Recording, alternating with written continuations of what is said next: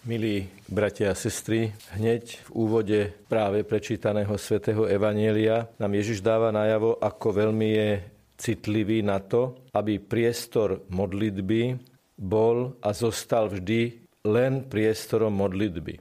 Aby tam nikto nemohol vykonávať také aktivity, činnosti, ktoré by mohli posvetný priestor znesvetiť. Chápeme to tak dodnes, že každý kostol, každý chrám je priestorom modlitby a to, čo sa modlitby Boha, duchovného života a posvetenia človeka netýka, sa tam uskutočňovať nemá.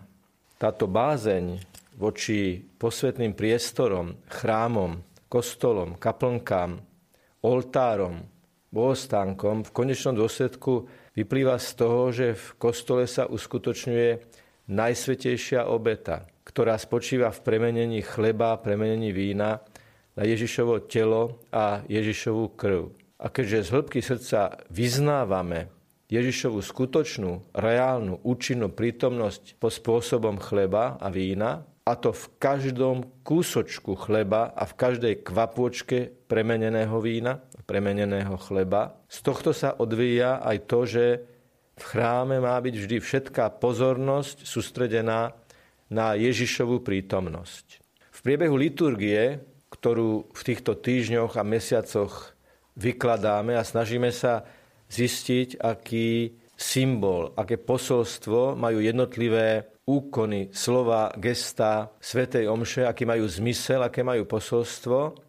Je tu aj jeden relatívne krátky a relatívne málo viditeľný úkon, ktorý celkom špeciálnym spôsobom vyjadruje toto presvedčenie, túto hlbokú vieru o Ježišovej prítomnosti pod spôsobom chleba a vína. Purifikácia znamená, že po svetom príjmaní kňaz, diakon alebo akolita si všimnú pozorne, či na kalichu, na paténe, na korporáli nezostali úlomky z Eucharistie. Konec koncov, kňaz veľkú hostiu rozlomí, malé hostie berie do ruky. Jednoducho sú tu také počiny, taký spôsob manipulácie s premeneným chlebom a premeneným vínom, čiže Eucharistiou, že sa môže stať, že úlomky alebo kvapočky zostanú v kalichu alebo na paténe. A keďže veríme, že Ježiš je prítomný v každom kúsku Eucharistie, v každej kvapôčke eucharistického vína, tak veľmi pozorne tieto čiastočky sú rozpustené vo vode alebo vo víne. Purifikovať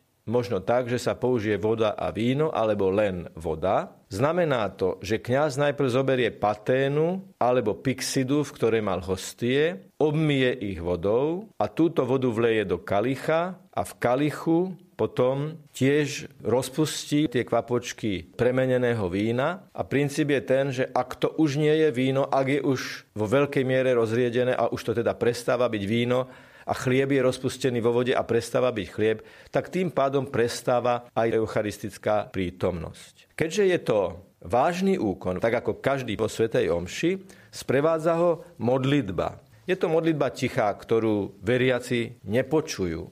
Pane, čo sme prijali ústami, nech očistí a posvetí naše srdce a čo sme prijali pod spôsobom časných darov, nech sa nám stane zárukou väčšného života. Čiže počas toho, ako prebieha purifikácia, je tu ešte jedna modlitba, ktorá znovu vyjadruje vieru v eucharistickú prítomnosť, že to, čo vidíme na vonok, chlieb, vo vnútri je chlebom z neba, je prítomnosťou Ježiša.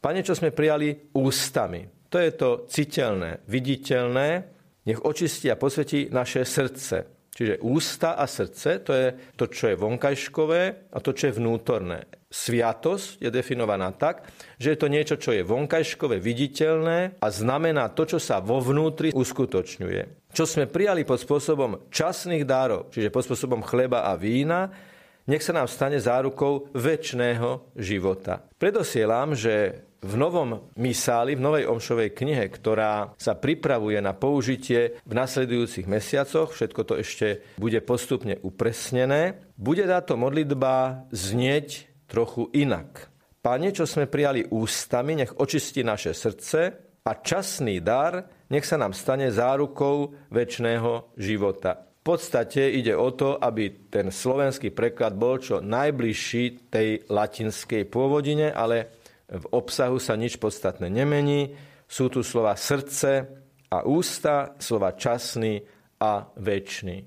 Purifikácia, spracovanie úlomkov chleba a pozostatkov vína nám pripomína aj udalosť 12 košov odrobiniek, ktoré po zázračnom rozmnožení chleba Ježišovi učeníci zozbierali. A tých 12 košov bolo symbolom plnosti toho posolstva, že to, čo sa odohralo pri zázračnom rozmnožení chleba, má vyžiariť do celých dejín. Tých 12 košov, ako keby bola všetka tá Eucharistia, ktorá sa bude rozdávať počas celých dejín ľudskej civilizácie.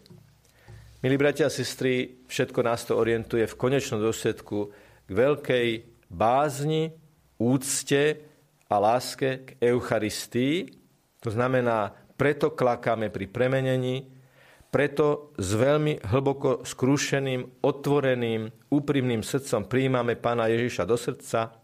Preto hovoríme amen, keď nám kňaz povie telo Kristovo.